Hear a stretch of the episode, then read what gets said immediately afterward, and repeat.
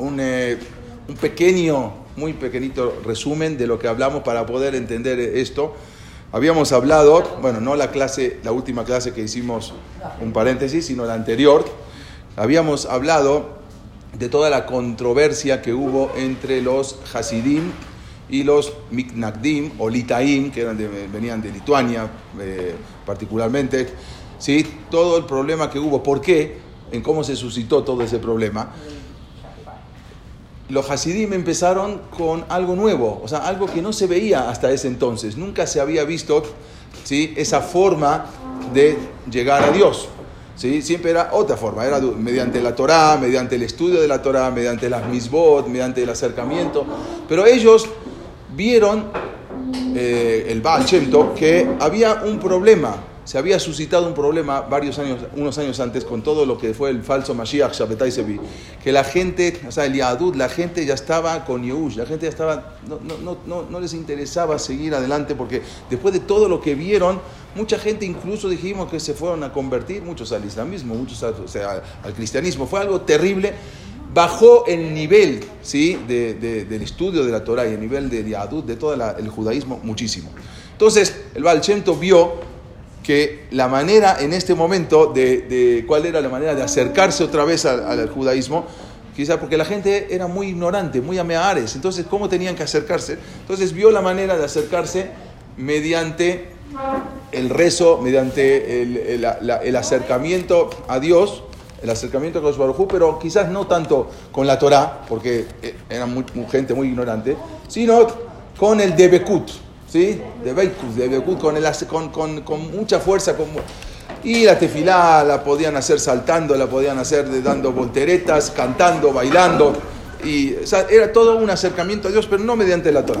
Pero era algo nuevo que nunca se había visto. El Gaón de Vilna, con, los, con su Hasidim, con los, seguidores, vieron que esto es una cosa nueva, algo nuevo que nunca se había visto. Entonces eh, ellos pensaron que esto también era derivado de, de Shabbatai Sevi, algún movimiento que siguió a al falso Mashiach. Y ahí fue toda la controversia muy grande, que fue lo que hablamos la vez pasada. Eh, terminan prácticamente esta controversia. ¿Cómo al final se terminan, eh, no vamos a decir que uniendo los Hasidim con los Litaim, porque hasta hoy en día no, no se llaman que están unidos, pero luego se dieron cuenta que ellos, en lugar de pelear entre ellos, tenían que pelear ¿sí? juntos. ¿sí? Primero que todo, como dijimos, contra el zar, que ahora el zar se había vuelto contra ellos, aprovechando eh, sí, los problemas, la enemistad que había. Entonces ahora tenían que pelear contra un enemigo común, que era el zar de Rusia. Que ya vamos a hablar en las siguientes clases toda la historia del zar de Rusia y todo lo que pasó en, eh, Rusia, que está muy interesante. Más para el que luego quiere viajar a Rusia, vamos a explicar todo cómo estuvo. ¿Sí? Sí, impresionante. Y aparte de eso, había, sí, había otro enemigo en común. ¿sí? Aparte del zar de Rusia, tenían que juntarse los Hasidim con los Mignagdim, con los oponentes, para pelear contra otro enemigo común. Y ese otro enemigo, enemigo en común era la Ascalá, ¿sí? el iluminismo, los masquilim, que vino a partir de la emancipación. Vamos a explicar qué es emancipación de Napoleón. Y ese es lo que vamos a hablar hoy. Entonces ya se tenían que juntar ahora los, los, los Hasidim, pelear con un tra- contra un enemigo en común. Resulta No, no, no. El Rab falleció, eso lo habíamos explicado la, vez pasada. Fallece el, eh, primero Baal luego fallece el Gaón de Vilna, pero nunca, nunca terminaron eh, juntos. O sea, los, y después los Hasidim, ahí fue la guerra peor todavía, hasta que después, más adelante, los Hasidim vieron que tenían, y con los Litaim, vieron que había que pelear contra un enemigo en común. Cada uno tiene sus, sus costumbres, ¿sí? Y hasta hoy en día, los Hasidim tienen unas costumbres, los Litaim, hasta hoy en día también hay problemas entre los Hasidim y los Litaim. ¿sí? No es muy común que un Chabad ¿sí? Eh, vaya a la yeshiva de Ponovich. ¿sí? O, o- o sea, también hoy en día eh, la controversia sigue, no como antes, ¿no? pero sigue. Físicamente estaba. ¿Qué estamos hablando? Ahora estamos hablando a finales de- del año mil- de la- de la- del siglo XVIII, estamos, ¿sí? que es más o menos eh, cuando, en finales de 1700. Eh, llega, como se produjo, dijimos, eh, cómo, cómo fue la, la- la implicación de- con Napoleón con los judíos. ¿Sí? En verdad, primero vamos a ver que Napoleón Bonaparte no había conocido ningún judío. Él no, nunca, nunca había visto un judío en su juventud. Y tal vez ni siquiera en, sus años eh, escolares en Francia, él no había visto un judío, no, puede, no podía opinar. Su primer contacto prácticamente con una comunidad judía organizada lo tuvo lugar en una campaña en Italia. Ahí recién empezó a ver a los judíos. Cuando Napoleón llega al puerto de Ancona, ¿se acuerda que habíamos contado que en Ancona, ¿se acuerdan lo de Gracia? Que ella había puesto, eh, Gracia Méndez había puesto, trató de hacer un, una, un jerem, de, o sea, de descomulgarlo y al final hicieron un boicot, pero al final no resultó mucho. Bueno, había muchos judíos viviendo en Ancona. Era, Ancona era una ciudad papal, o sea, pertenecía, o sea, había ciudades en Italia que pertenecían exclusivamente al Papa, Bolonia, Ancona, había varias ciudades que pertenecían al Papa. Cuando Napoleón entra, vio que había un pequeño gueto, un gueto en, Ancona, entonces Napoleón en ese momento vio que había ciertas personas que en el gueto caminaban con unos gorros amarillos y un brazalete en el brazo, con, una, con un Maguen David. Entonces preguntó a uno de los oficiales, ¿qué, es esto? ¿Qué, ¿Qué, es esto que nunca vi a gente así caminando en la calle y todo el día tienen que caminar eh, identificados con, con esos gorros amarillos? Entonces el oficial le contesta a Napoleón que eso se debe a que estas personas eran judías, judíos, y tenían que ser identificados, y no solamente eso, sino que salían a trabajar de día, pero en la tarde, ya cuando se ponía el sol, debían entrar al gueto y cerrar el, el gueto con, con, llave, o sea, y con guardias adentro, y los guardias incluso tenían que estar pagados por los judíos, o sea, no, no es que el gobierno se molestaba en pagar guardias, no, los mismos guardias tenían que estar eh, solventados por los mismos eh, judíos. Entonces, inmediatamente Napoleón ordenó que se quitaran todos estos brazaletes, que ya no usen los gorros amarillos, o sea, él ya dominó, ya entró a dominar Italia, ¿sí? Cerró los guetos, y dio eh, instrucciones a, los judíos que pudieran vivir donde quieran. O sea, pueden salir del gueto, vayan a vivir donde quieran, no tienen que estar encerrados acá. En ese momento los Yehudim de Ancona, del puerto de Ancona, se llenaron de alegría cuando descubrieron que entre los soldados franceses había también Yehudim. O sea, dentro del con el ejército de Napoleón venían también judíos. Entonces, cuando empezaban a ver cómo soldados judíos que nos vienen a defender, nunca no, habían visto eso hasta ese momento. También, más tarde, Napoleón eh, libera luego el, el gueto de Roma. Esto, esto es una, una pintura que pueden ver acá de Napoleón cuando fue Napoleón y los judíos. El gueto de Roma no es como hoy en día se ve el gueto de Roma, ¿no? hoy es más, más modernito, más, eh, más chic, así se ve. Pero Napoleón libera en 1798 lo que fue el gueto de Roma y así iba ciudad en ciudad derribando los muros del gueto. Eh, eh, también llegó a Venecia, a Verona, a Padua, a todos los lugares iba liberando. Como le decían, el libertador de Italia, él abolió todas las leyes de la Inquisición, porque todavía estaban las leyes de la Inquisición.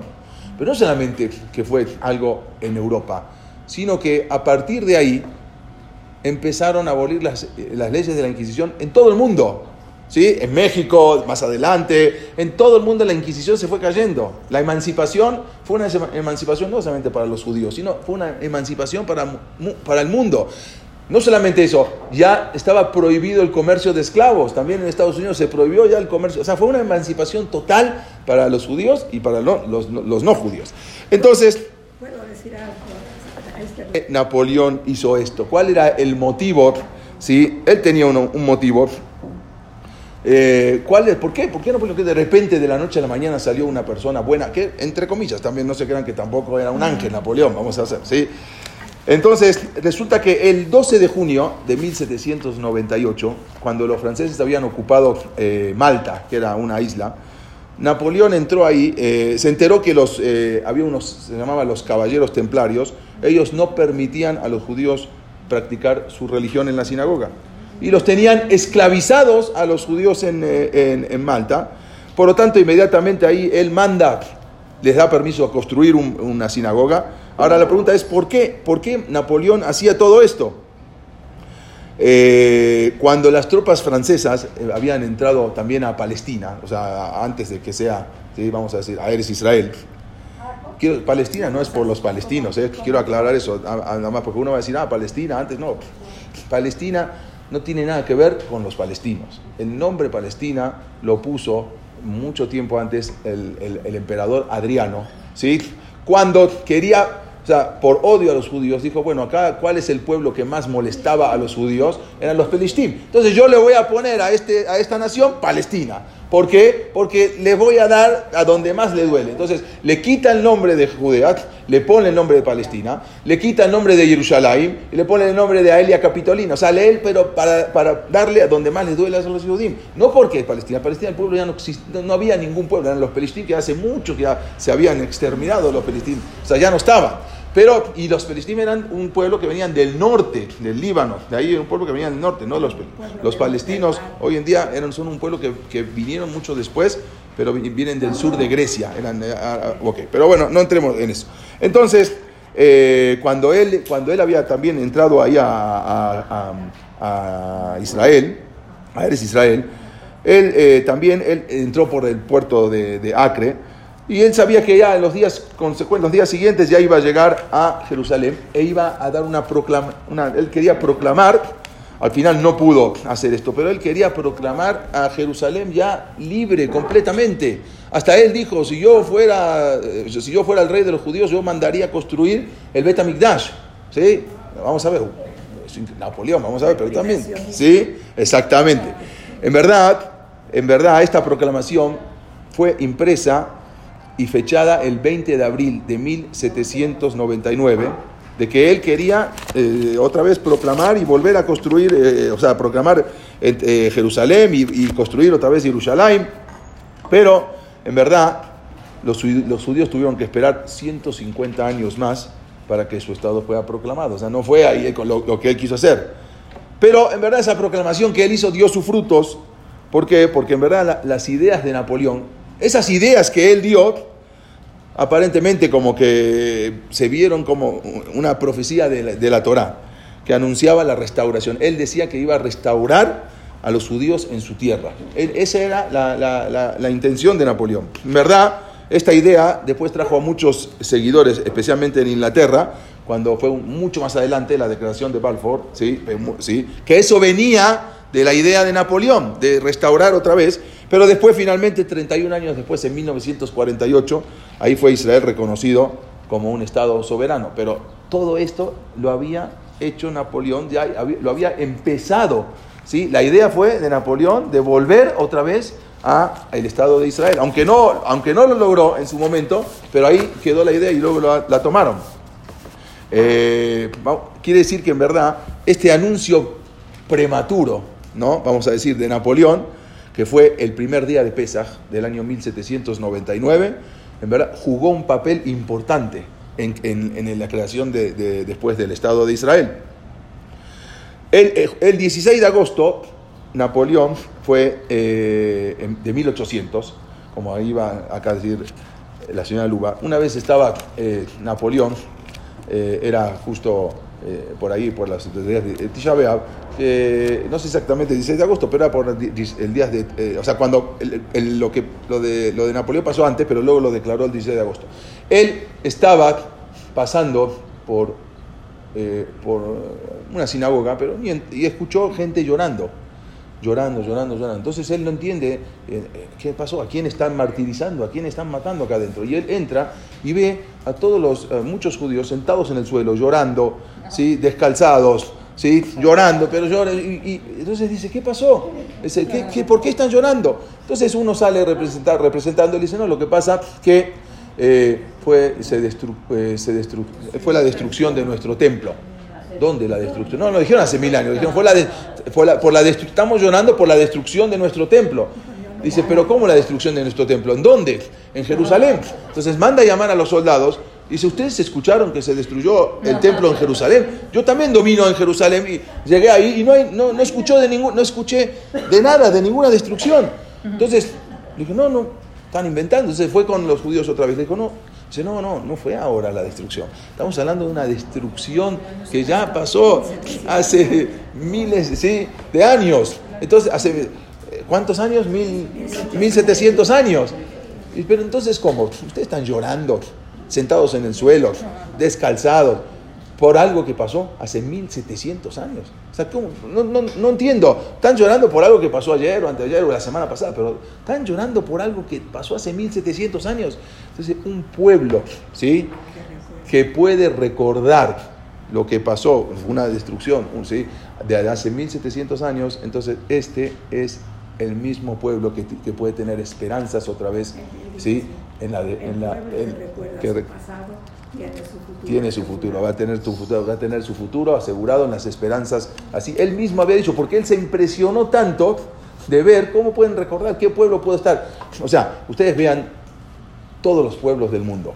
¿sí? Normalmente, siempre los días feriados, en todo el mundo, se festeja una batalla que ganamos, se festeja un logro, un éxito, vean todas las cosas. Esto es la batalla de Puebla, esto fue la, la independencia, todos pero nadie recuerda, nadie hace ningún recuerdo de ninguna fiesta, ¿sí? de una caída, porque este vamos a recordar porque acá destruyeron tal cosa, y vamos a hacer una fiesta y hoy es feriado porque, va, porque, porque recordamos la destrucción. Nadie, el único pueblo que recuerda todo, lo bueno y lo malo, son Am Israel.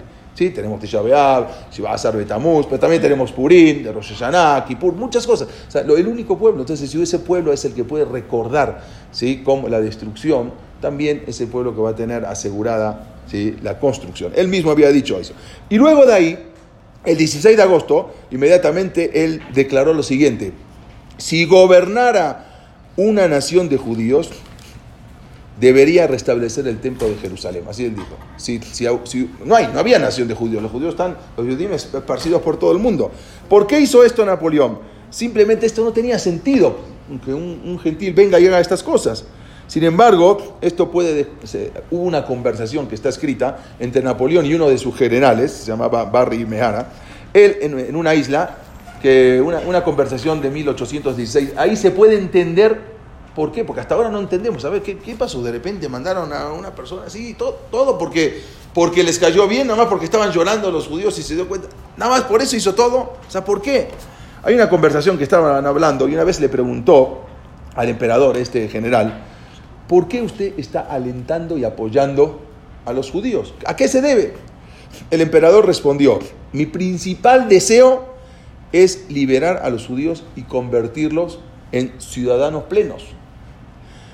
Él, yo, él dice, yo quiero conferirle todos los derechos legales de igualdad, porque hasta ahora no había derechos, nada.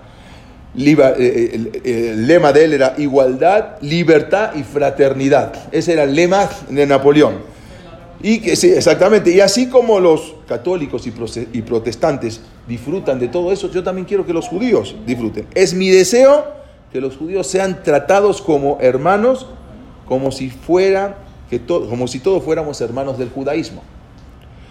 Como beneficio adicional, también, y acá está el quiz de la cuestión, pensé que traería a Francia muchas riquezas. O sea, si yo libero a los judíos y los dejo ser como ser, porque los judíos son numerosos y vendrían en grandes cantidades a nuestro país, donde disfrutarían de más privilegios que en, privilegios que en cualquier otra nación. O sea, yo también quiero que los judíos vengan y hagan negocios en Francia. Él es también, o sea, no es también todo muy bonito, todo tenía, había una intención. Él quería a los, a los judíos que vengan porque él sabía que los judíos traen las, generalmente traen la riqueza a los países. Y era una también de las intenciones de Napoleón. Otra de las intenciones de Napoleón que vamos a ver más adelante era asimilar a los judíos. ¿sí? Porque hay dos formas. Una es a la fuerza y otra es apapachándolos, ¿sí? Tranquilos, como habíamos contado, ¿se acuerdan? El, el mayal del abrigo del Hatán Sofer, que estaban discutiendo el viento con, con eh, con el sol, quién era más fuerte. Entonces el viento dice, yo soy mucho más fuerte, vamos a probar. Y resulta que pasa una persona y el viento empieza a soplar, soplar, soplar. Y esa persona, cuanto más soplaba, más se agarraba del abrigo y más soplaba el viento y más se agarraba. Entonces el viento dijo, la verdad, ya, ya, yo, yo no puedo. Viene el sol, dijo, déjame a mí. Y empezó 32, 35 grados, 40 grados, 45 grados. Vino, esta, agarró, esta persona agarró el abrigo, lo tiró y se acabó. Eso dice el Hatán Sofer cuando más presionan al pueblo de Israel, a Israel más, más se aferra a la Torah, más se aferra a nuestras tradiciones. Pero cuando viene el apapachamiento, tranquilo, sin presión, así, ahí empieza, así, así empieza la asimilación. Y eso fue lo que pasó acá. Ah, él no quería por la fuerza, sino tranquilo, de a poquito que el pueblo de Israel se vaya integrando y asimilando. Entonces, el, ahí fue con esto, todo esto lo que se llama la Revolución Francesa.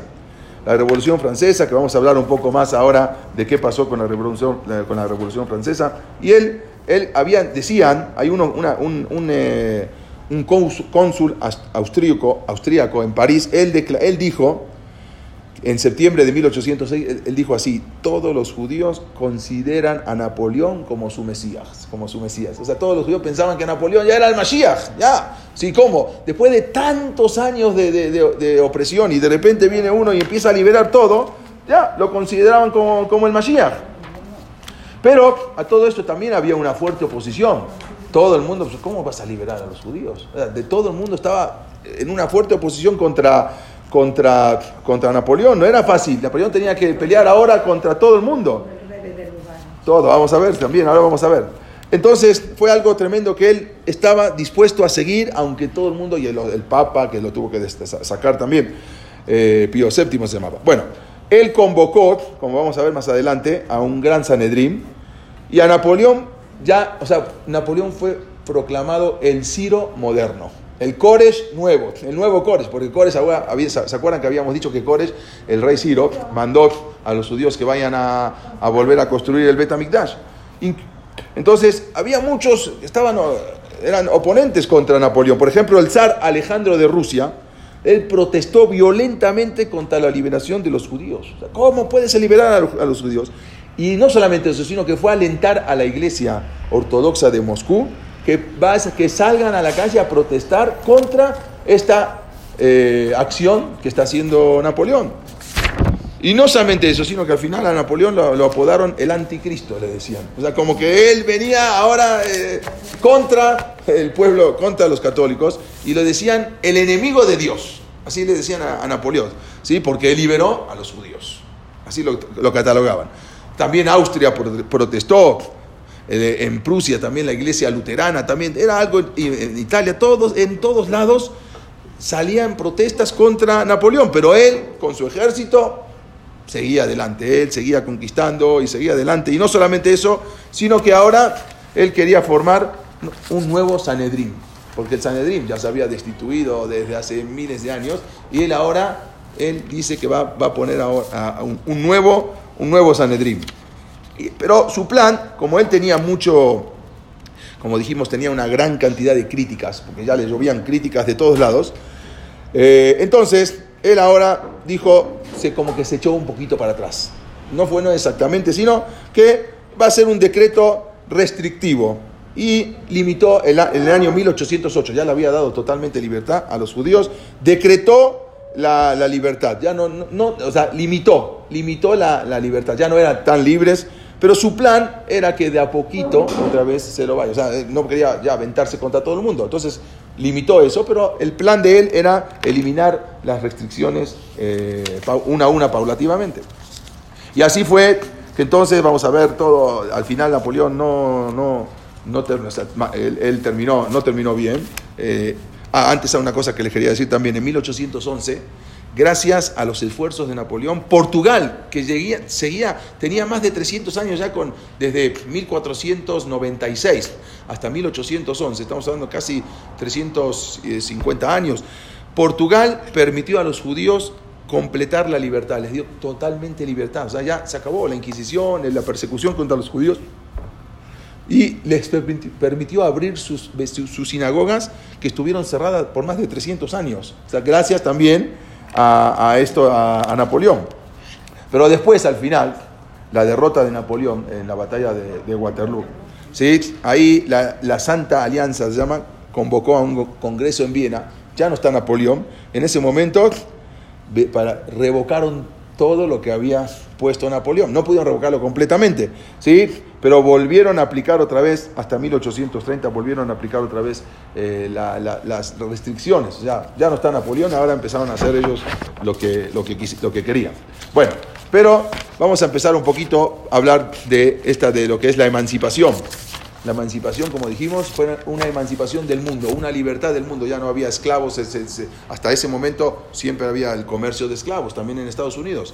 Él, eh, siguiendo los pasos de la Revolución Americana, porque ya había sido la Revolución Americana en 1789, entonces el pueblo francés, eh, que había derrocado la monarquía, antes era una monarquía, y ahí ya se habían convertido ahora en una república laica, una república abiertamente, esto fue, eh, Napoleón empezó con esto, anularon toda, fue lo principal que hicieron, fue anular la supremacía de la Iglesia Católica, porque antes dominaba la Iglesia. Entonces ya la Iglesia ahora ya no va a dominar.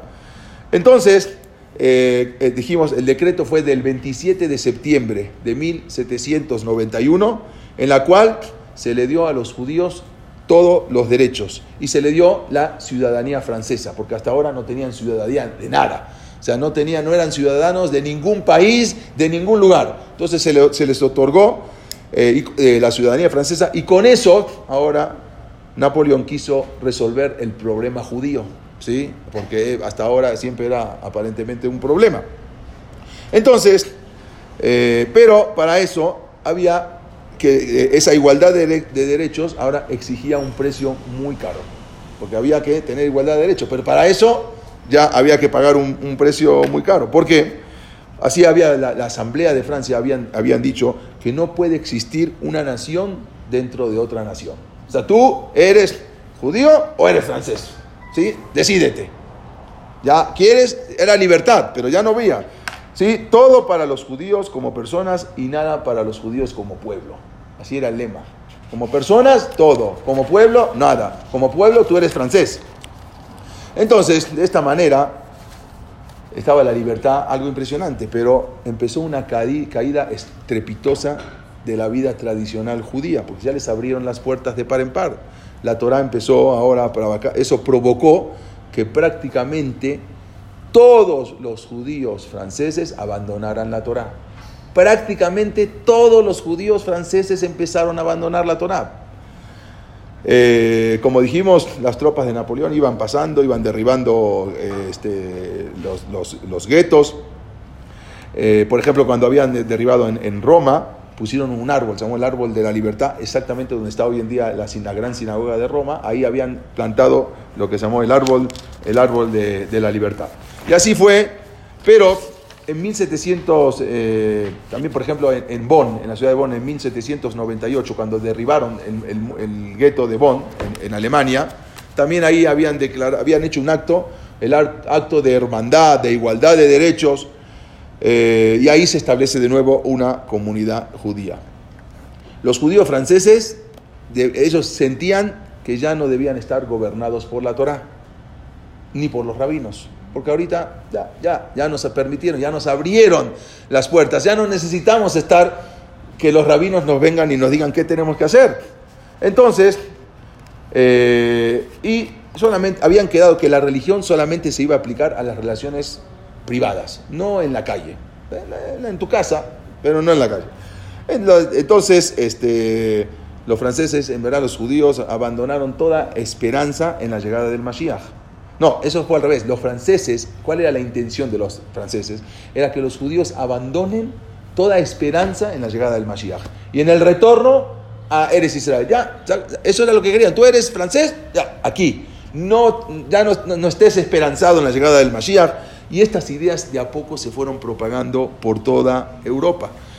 En 1807, Napoleón convocó en Francia a el Sanedrín. Dijo, yo quiero restablecer el Sanedrín. Y fue y llamó a 71 sabios para que se restablezca el Sanedrín. Y lo llamó, lo llamó el Gran Sanedrín de Napoleón. Llamó a, 1807. Y fue liderado, llamó a un gran rabino, que era el rabino de Estrasburgo, se llamaba David Shinsein. Acá, vemos también al gran, el gran Sanedrín, una, un dibujo de, de aquella época. Este es el rabino en Francia. Manda a llamar al gran y manda a quería legislar acerca de la causa judía, judía y le les manda a preguntar 11 o 12 preguntas eh, que, manda a preguntar eh, les, manda a hacer Napoleón porque él quería saber a qué grado se sentían judíos en Francia. Y les manda a hacer 12 preguntas pero son todas preguntas capciosas y ojo a ver cómo contestas porque una que se equivoquen de contestar se, se, eh, se cae todo para atrás. Las 12 preguntas era eh, saber si ellos consideraban a Francia como su país o solo un lugar para estar viviendo. Quería saber, a ver, ¿qué, qué sentían? ¿Y por qué Napoleón decidió de repente formular estas preguntas? Porque él había oído rumores que los judíos no, se, no consideraban a Francia como su, como su país. Ah, no es mi país, mi país no está acá. Entonces él quería saber verdaderamente qué es lo que pensaban los judíos con respecto a Francia. Había este, algunas de las preguntas, vamos a ver acá, una algunas de las preguntas que él quería saber, y les dio tiempo incluso al Sanedrín para contestar las preguntas. Sanedrín eran todos, eh, eh, eran importantes personas, había rabinos, había, pero no se crean que todos los rabinos estaban de acuerdo con eso. Ahora vamos a ver eso. La primera pregunta que le preguntan es si los judíos pueden practicar la poligamia, ¿sí? Porque muchos judíos escuchaban que no, no, en, no, no en ese lugar, donde los Ashkenazim no, pero muchos sefaradim sí, sí se casaban con más de, de, una, de una mujer. Entonces, eh, pregunta también otra, ¿es válido el divorcio judío sin alguna sanción? O sea, si tú puedes divorciar y no te y el, y el bedim, digamos, no, el, el, el, juzgado no te va a sancionar. Una pregunta muy difícil que les pregunta, si están permitidos los casamientos mixtos entre judíos y cristianos y si esto tiene alguna validez en la Torah. A ver, ¿qué le van a contestar? Él estaba esperando una respuesta y los rabinos ahora le tienen que contestar. No obstante, ¿sí? en preguntas como estas tuvieron que responder de forma diplomática.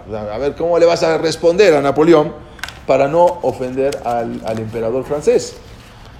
Respecto a la cuestión de los matrimonios mixtos, ellos le respondieron que si bien esas uniones no están reconocidas en la Torah, pero sin embargo para la ley, francesa sí está reconocida. No para la Torah no está reconocida, pero para la ley, la ley civil francesa sí está reconocida. Ellos tuvieron que contestar, contestar, de esa manera. Sí había, obvio, empezaron a ver ahora con toda la emancipación casamientos mixtos. Le pregunta si consideran los judíos a los franceses como amigos o como extraños. ¿Sí? A esta pregunta ellos le respondieron, para los judíos, los judíos, los franceses son nuestros hermanos.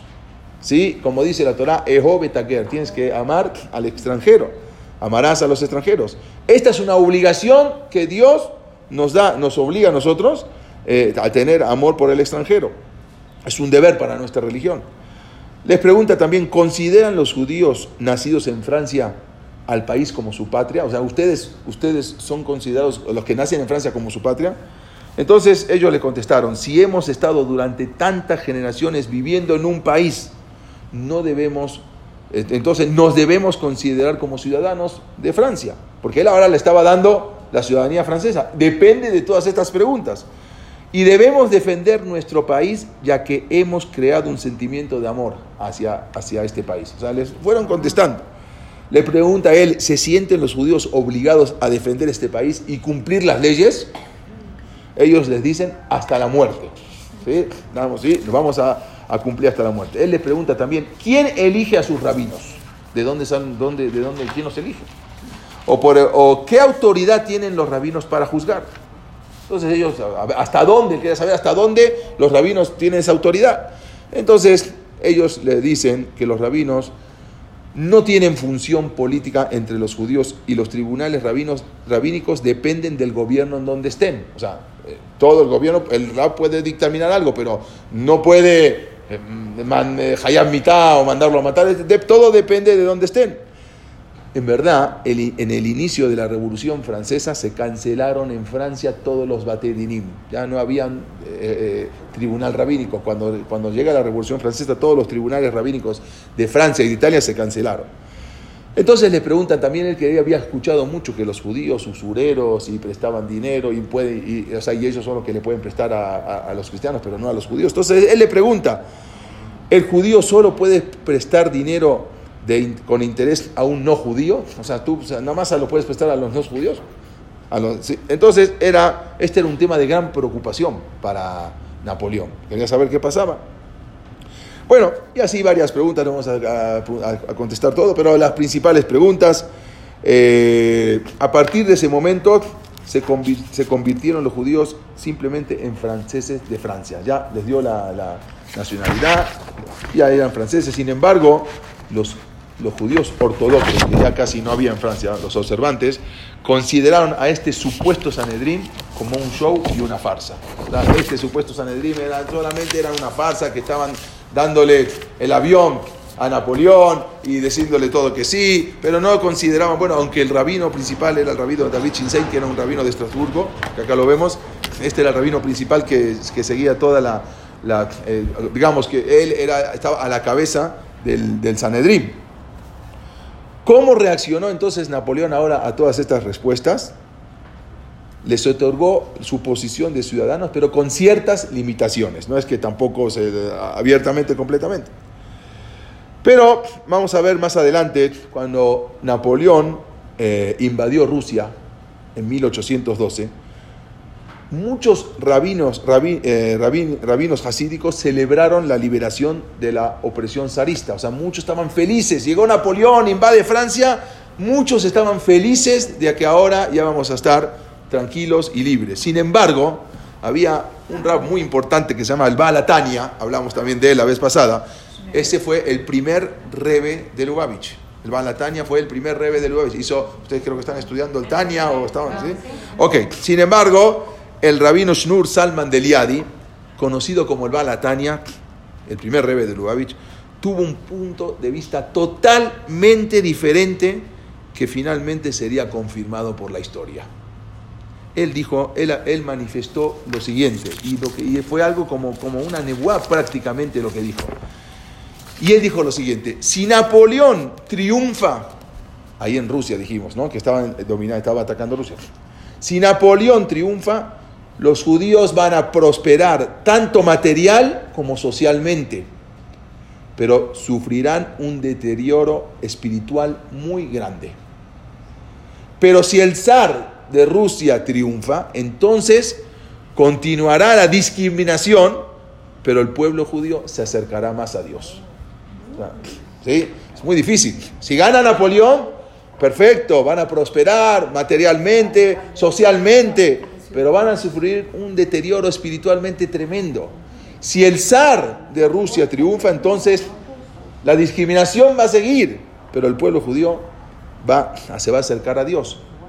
Cuando le fueron a preguntar los Hasidim al Balatania, ¿por quién tenemos que pelear? ¿Por Napoleón o por el zar de Rusia? Él dijo, tenemos que pelear por el zar de Rusia, no por Napoleón. En contra de Napoleón. ¿Sí? Imagínense todas las libertades que tenían a Israel en ese momento. Pero esas libertades a la larga iba a ser una tragedia.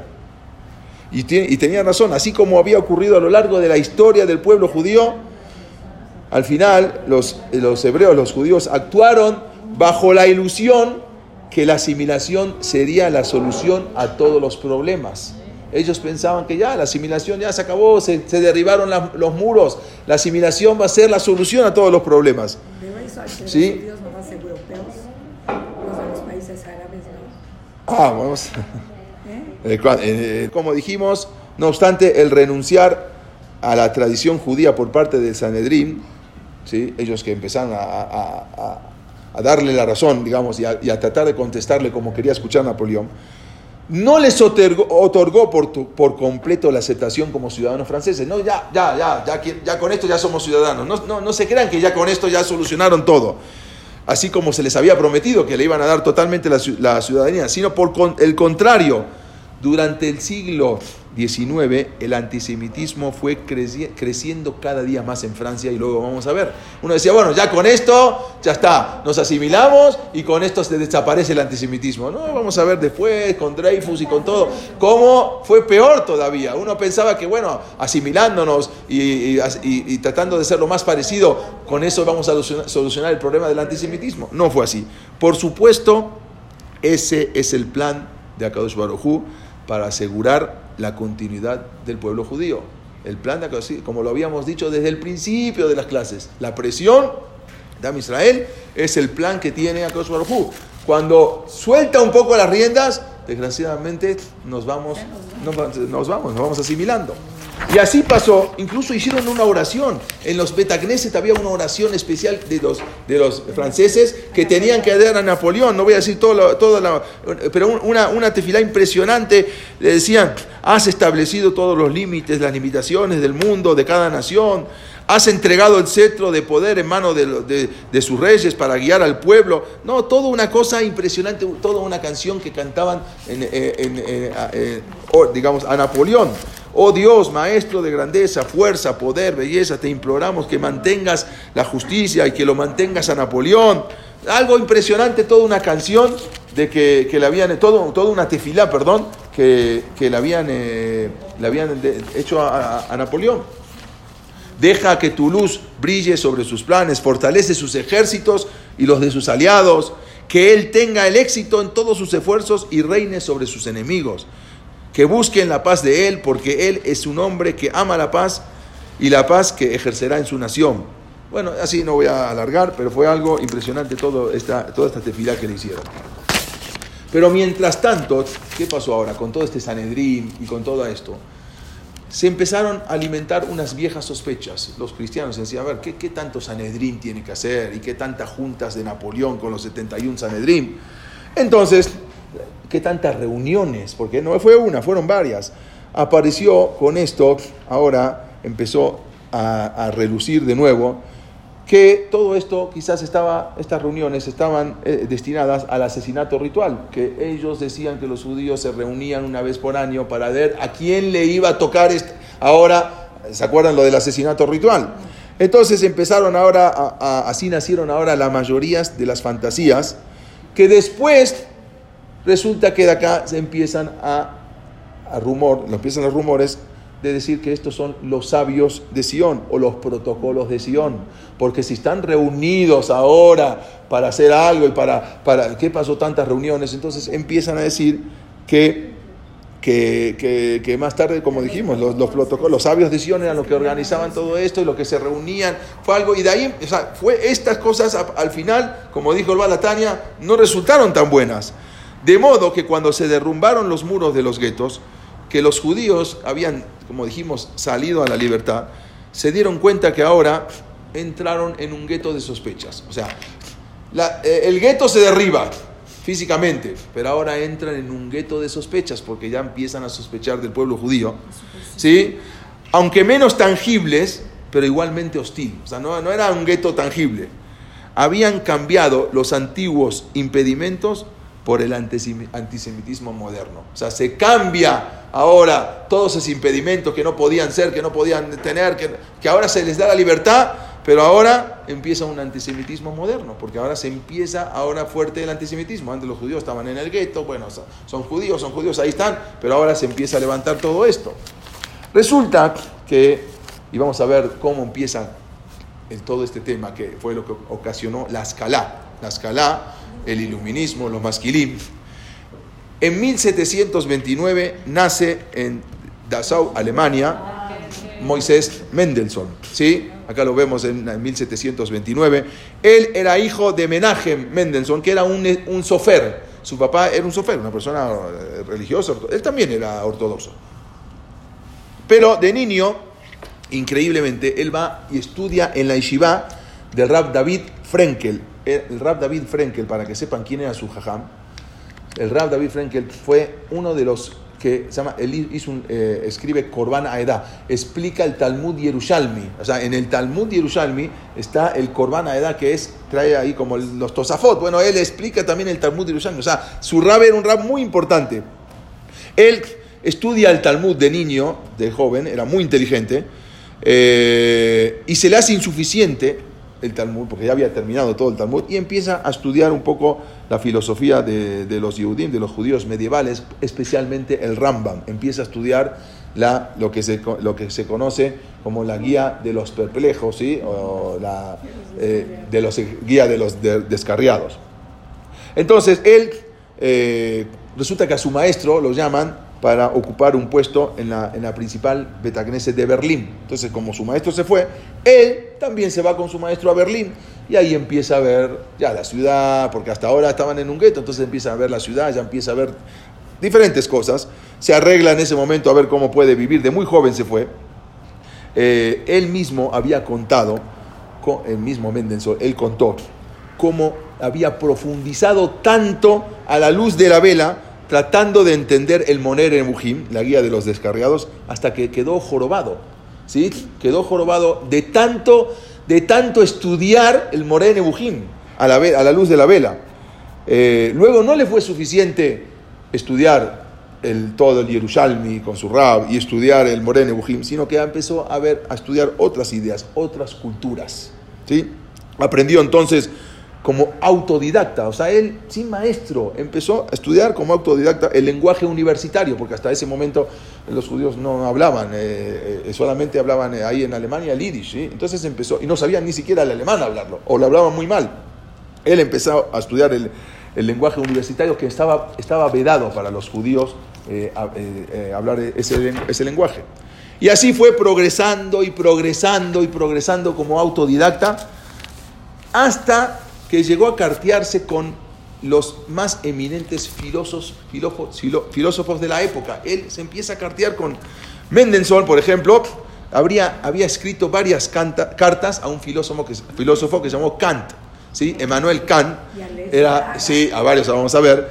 Él empezó a cartearse ahora con ellos, había escrito varias veces con, estos filósofos, eh, y ahora él había oído que este filósofo Kant iba a llegar a la Universidad de Königsberg. Entonces él quería ir a verlo, pero ¿cómo un judío va a entrar a la universidad? Tenían prohibido los judíos entrar a la universidad. Entonces él quería, pero él ya se había carteado varias veces con este filósofo. Entonces resulta que él quería entrar a la universidad a escuchar su cátedra. Mendelssohn, quien era de una estatura muy bajita, era muy bajito, su cabeza un poco desproporcionada ¿sí? con, su con su cuerpo, o sea, era más grande su cabeza, que no, estaba, no estaba muy proporcionada con su cuerpo. Y aparte jorobado, es decir, que no tenía una buena apariencia. ¿Sí? Pero esa mala impresión que causaba con su, con su cuerpo quedaba, quedaba olvidada apenas abría su boca. O sea, apenas abría su boca, era tan una serenidad para hablar, un equilibrio que tenía al hablar, un razonamiento que dejaba impresionado a todo quien lo escuchaba. O sea, lo veía muy mal, una mala presencia, pero en el momento que empezaba a hablar, la gente se quedaba impresionada. Entonces, Mendelssohn se presenta en la universidad, pero hasta atrás, obvio que no se va a quedar hasta adelante, hasta el último banquillo de atrás, a escuchar a esta eminencia de Kant que va a hablar. Sí, un judío hay, una, hay un testigo presencial que él relató lo que pasó en ese momento, que fue algo impresionante. había un judío presencial en ese momento, no, un, no judío, un testigo presencial, él relató lo que vio en ese momento. Él dijo así, un judío de pequeña estatura, jorobado, con una pequeña barba puntiaguda, ¿sí? que tenía, acá lo podemos ver, una pequeña barba, ¿sí? entró a la sala de conferencias sin preocuparse mucho de los presentes, pero no obstante iba caminando con pasos temerosos, ya que nunca un judío podía entrar ahí. Entonces él como que se veía temeroso, iba entrando y se quedó de pie, ni siquiera osó sentarse, cerca de la puerta de entrada en las últimas filas. Así está contando, un testigo presencial. Eso ya, eso mismo ya era una osadía que un judío entrara al aula magna. ¿Cómo va a entrar un judío, un judío ahí? Pronto comenzaron las burlas cuando lo vieron que luego pasaron, se transformaron en silbidos. ¿Sí? Cuando vieron a un judío, ¿qué haces acá? Todo el mundo burlándose, silbándolo todo el mundo. Le preguntaron a él, ¿qué haces aquí, judío? Mendelssohn le respondió que él había venido para conocer a Kant. Eso provocó en ese momento un estallido de toda la concurrencia, toda la gente gritando, un judío en la sala, un judío. Solo la aparición de Kant en el salón pudo apaciguar ese desorden, porque ya cuando apareció Kant, la gente se quedó callada, si no era un desorden total. Entonces empezó la conferencia de Kant, entusiasmó a todos, ya que se olvidaron la presencia, todo el mundo se olvidó de la, presencia, el entusiasmo, se olvidaron de la presencia del judío. Cuando termina Kant la conferencia, se baja del estrado, con paso lento y decidido, se dirige hacia la última fila. Después de haber mirado al judío cara a cara, intercambiando algunas palabras con él, le dio un efusivo apretón de mano y luego lo abrazó. Todo el mundo mirando ahí, ¿qué está ocurriendo? El rumor entonces corrió entre los estudiantes como un reguero de pólvora. Moisés Mendelssohn, el filósofo judío de Berlín, o sea, nadie sabía quién era, pero sí habían escuchado del famoso judío, el filósofo de Berlín. Entonces todo el mundo estaba diciendo, Moisés, este es Moisés Mendelssohn. respetuosamente se abrieron el paso, todo el mundo se, se hizo hacia ese lado, cuando los dos sabios de fama mundial abandonaron abrazados el, recinto. O sea, se fueron y la gente no podía creerlo que este era Moisés Mendelssohn, quien antes los habían, lo habían vapuleado de una, de una manera terrible. Sí habían escuchado que había un famoso filósofo judío de Berlín, pero no sabían ni quién era. Eso fue ahora el comentario de todo Alemania. Y así empieza los albores de una nueva época que vamos a ver con lo que se llama la escala. Pero vamos a ver más adelante, ¿sí? bueno, acá vamos a ver ya más moderno un poco después a Moisés Mendelssohn, a su esposa también, que era una, mujer ortodoxa, Fromet Mendelssohn se llamaba la esposa de Moisés Mendelssohn. Bueno, pero si hubiésemos hecho, vamos a hacer eh, un análisis, si hubiésemos, hubiéramos dado un salto en la historia 200 años después, cuando le hicieron el, juicio a Eichmann. ¿Se acuerdan el famoso juicio a Eichmann? Que lo agarran en Argentina, se lo llevan y lo juzgan en Israel. Él mismo durante el juicio varias veces había dicho que su libro de cabecera era del filósofo Kant, Eichmann. Y los que creían que darle la mano al filósofo de un filósofo de esta magnitud como Kant era lo máximo en esa época, como habían, había proclamado ¿no? la Revolución Francesa, igualdad, libertad y fraternidad. ¿Qué hubiesen dicho 200 años más tarde si hubiesen visto esto? Que un asesino consumado, ¿sí? Como Eichmann, tenía en la mesita al lado de su cama su libro de cabecera de Kant. O sea, este mismo Mendelssohn que saludó y que todo el mundo lo, tenían a Kant como algo impresionante y él mismo se vanaglorió de darse la mano, de darle la mano. ¿Qué hubiese, si hubiese visto esa película 200 años después? Que el mismo Eichmann, ¿sí? se, eh, su libro de cabecera y todo, toda su, su, su, idiosincrasia lo ayudó para asesino de judíos con el libro de Kant. O sea, ¿qué hubiese pasado si hubiésemos visto esa película 200 años más? Bueno, él, como dijimos, empieza con matemáticas, estudia matemáticas, con eh, Abraham Kish, estudia con Aaron Gunsberg, le enseña inglés, francés, se introduce en la filosofía de, de, de Leibniz, de Wolf. Era, como dijimos, en verdad Moisés Mendelssohn era un judío ortodoxo, nunca dejó de ser ortodoxo. Las nuevas ideas que introdujo ocasionaron que los judíos alemanes abandonaran la observancia de la Torah. Él ya empezó con sus nuevas ideas, eh, a pesar que él era, como dijimos, eh, él nunca lo había hecho de forma intencional. O sea, Mendelssohn nunca quiso. Es más, hasta le ofrecieron un amigo de él que se convierta al cristianismo eh, para poder ayudarlo, supuestamente él siempre se negó. Pero Mendelssohn fue el responsable de la reforma y del bautismo de los judíos alemanes, así como de la destrucción espiritual de una gran parte del pueblo judío hasta hoy en día. Había muchas cosas en el judaísmo que Mendelssohn no creía, como por ejemplo que el pueblo judío es un pueblo elegido. Eso decía que no es verdad, eso es mentira según Mendelssohn. O de lo de la tierra prometida, no hay ninguna tierra prometida según Mendelssohn. Todo eso era absurdo para él. La idea en que toda una cultura podía estar contenida en la Torah era totalmente absurdo para él. O sea, no puede ser que toda, toda eh, una cultura pueda estar eh, eh, este, metida en la Torah. Él decía que el pueblo judío debe de rezar en su casa, pero después en la calle debe participar y ser igual de participar de la cultura y ciudadano de la, de la general, de, general de europea. Quiere decir, él decía el judío en la casa.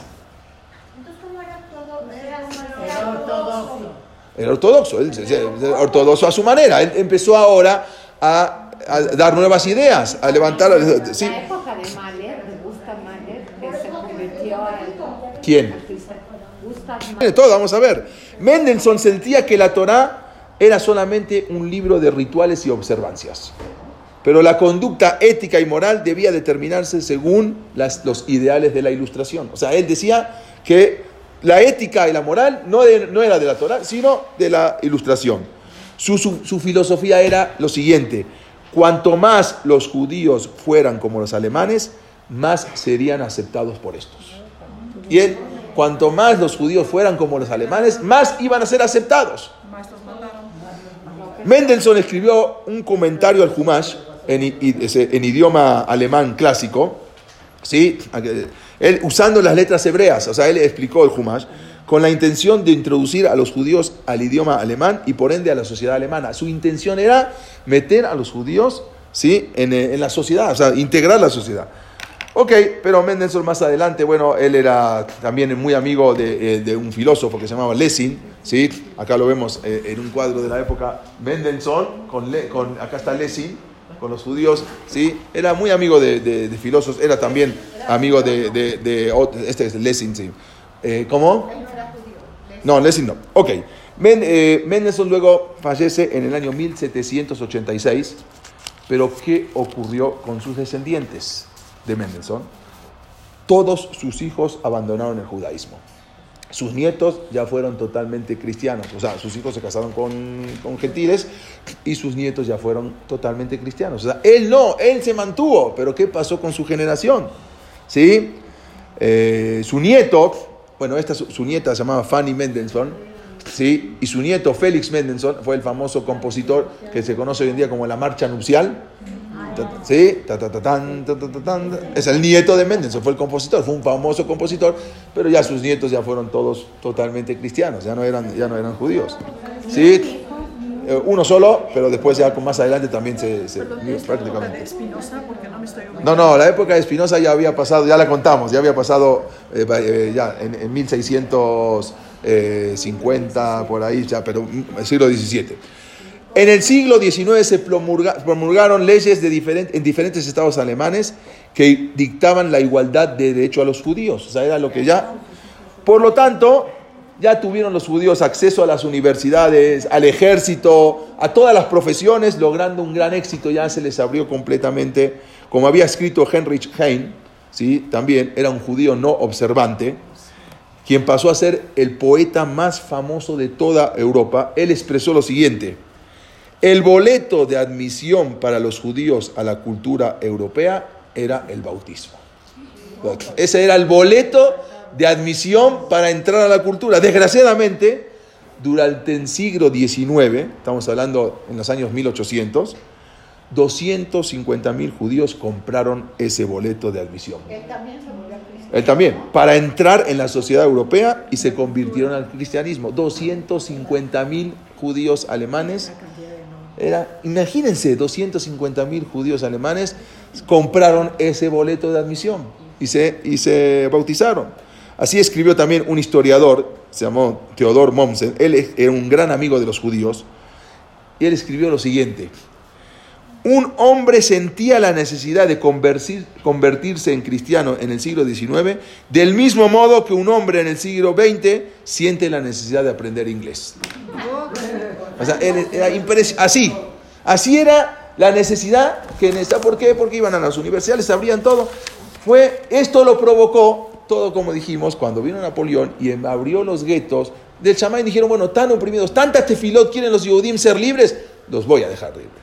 Pero a ver qué pasa con los judíos. Es- y esa libertad fue todo lo trágico que trajo, lo que, lo que, lo que provocó. Vamos a ver más adelante. Yo no quiero ahora entrar en ese tema, pero ya, ya vamos a llegar.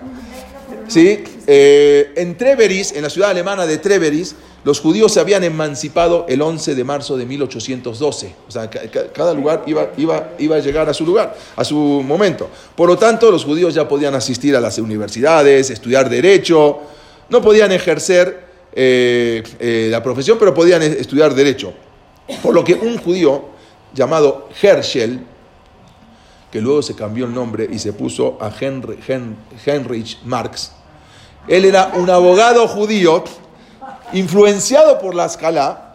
Él había estudiado también a Voltaire, Rousseau, se convirtió al cristianismo en 1817. O sea, como en 1812 se emanciparon los judíos en Treveris, en- después de cinco años él fue y se convierte al cristianismo. ¿Sí? El Papa. Entonces, él eh, el 26 de agosto de 1824 se produjo esa conversión en la ciudad alemana de Trevesis. Bueno, él fue un bautismo que llamó mucho la atención. ¿Por qué?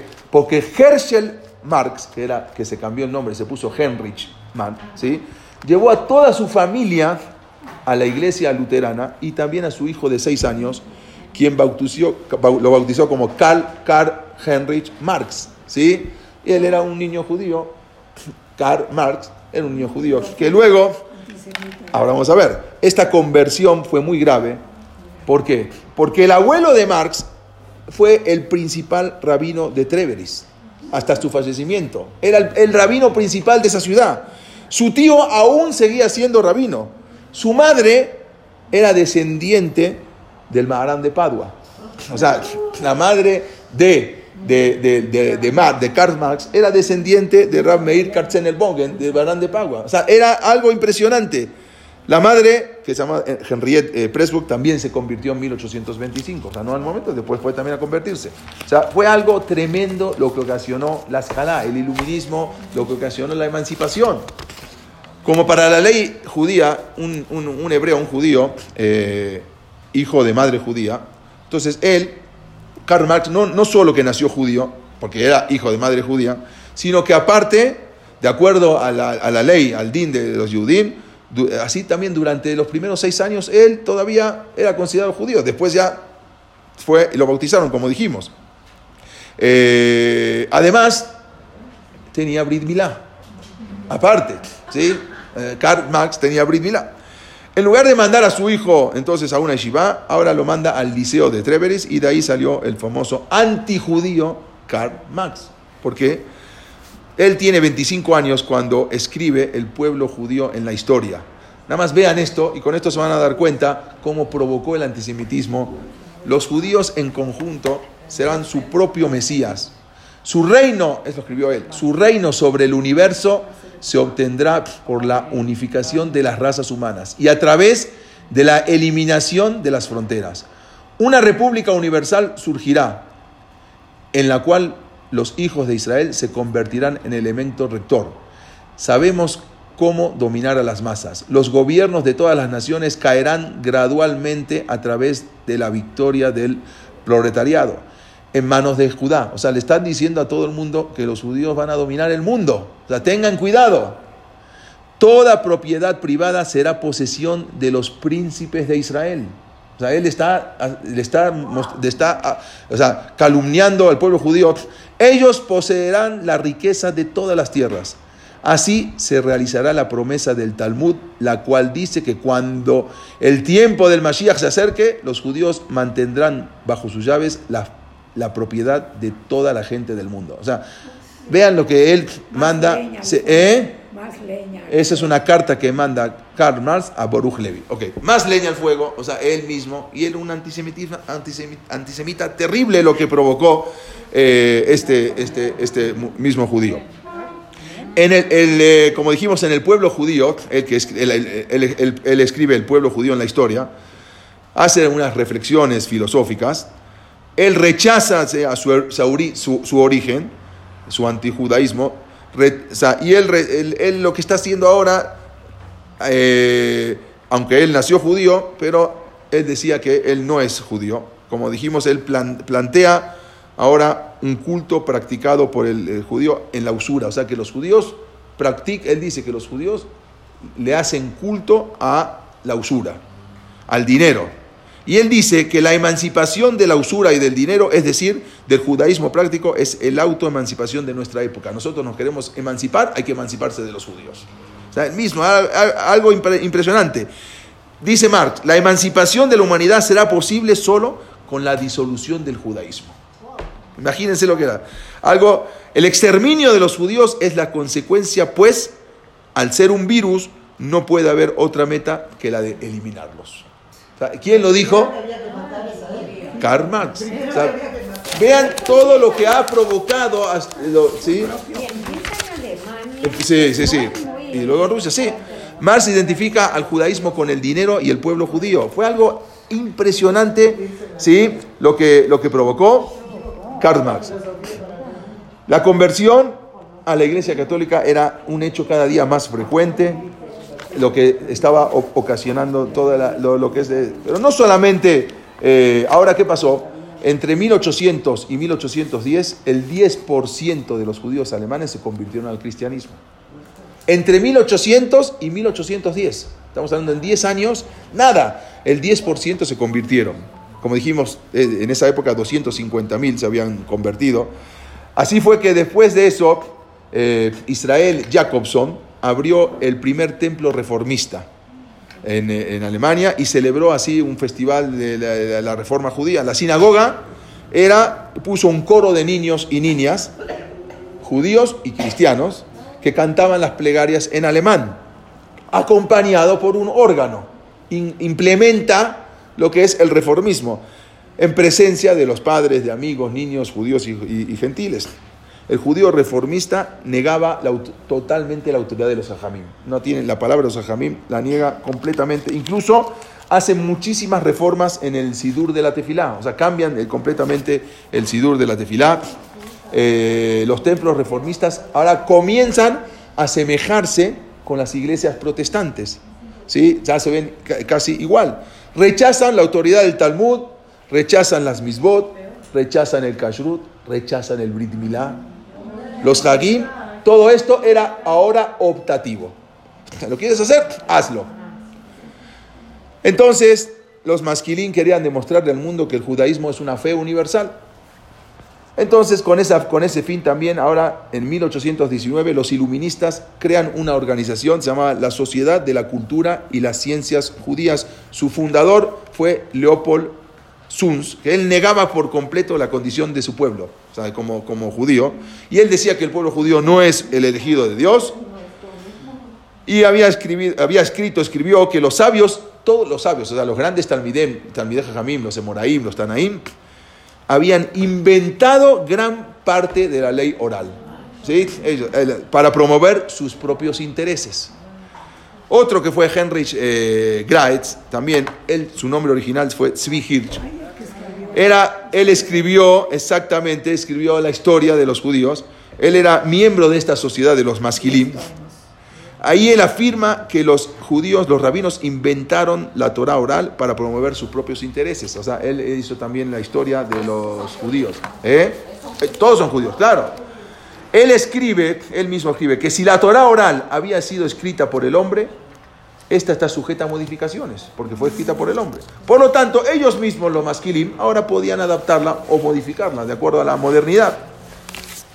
Esta sociedad después de cinco años se deshizo, eh, pero no, que, no se crean, esto empezó a levantar más antisemitismo. En 1819, una serie de disturbios, eh, revueltas antijudías se desataron en la ciudad alemana. Iban gritando, Hep, Hep.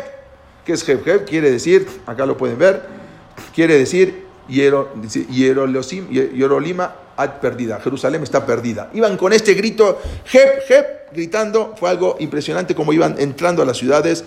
Eh, el famoso compositor, se llamaba Richard Werner, Richard Warner, eh, eh, lo conocemos, él había compuesto una ópera eh, famosa llamada El ciclo de- del anillo. Él rememoraba a la Alemania teutónica y pagana que no estaba influenciada por los judíos. Y así fue después, un siglo después, cuando los nazis, eh, eh, Hitler, tal como escribió, él dice, todo que desee comprender a la Alemania nazi tiene que conocer a Richard Wagner. Bueno, fue algo impresionante lo que había pasado en ese momento. Eh, algo, les quiero nada más terminar con esta historia. El movimiento de la escala fue arrollador. ¿Por qué? Porque no solamente los hijos y nietos de Mendelssohn se convirtieron, sino también la escala arrasó a los hijos de los Gedolé Israel. Algo tremendo. Había un señor, eh, era un doctor, llamado Yom Tov Lipkin, ¿sí? que fue un prodigio matemático, que también había estudiado en la Universidad de Königsberg, en Alemania, hizo un doctorado en la Universidad de Yale, y de esa manera se fue alejando de sus raíces. Esta persona se dio a conocer en la sociedad como por su descubrimiento en el campo de las matemáticas. Era un matemático impresionante. Él fue el famoso, hay un famoso se llama eh, paralelogramo de Lipkin, él lo creó, eh, pero no creció en el terreno de las yeshivot. Los masquilim, que él era también un masquil, en su afán de confundir a los judíos, querían demostrar al pueblo que el padre de este gran matemático los apoyaba. O sea, el padre era un rabino. Cuando el hijo este que vemos acá, el doctor Yom Tov Lipkin, él fue galardonado públicamente por su descu- descubrimiento en el paralelo de Lipkin. Entonces, había un, en ese entonces un periódico, pe- periódico de los masquilim, se llamaba Amagid. Y ese, ellos publicaron en, en este periódico una felicitación a su padre, al Rab, quien seguro que estaría orgulloso de tener un hijo con el éxito eh, como, lo, como fue galardonado.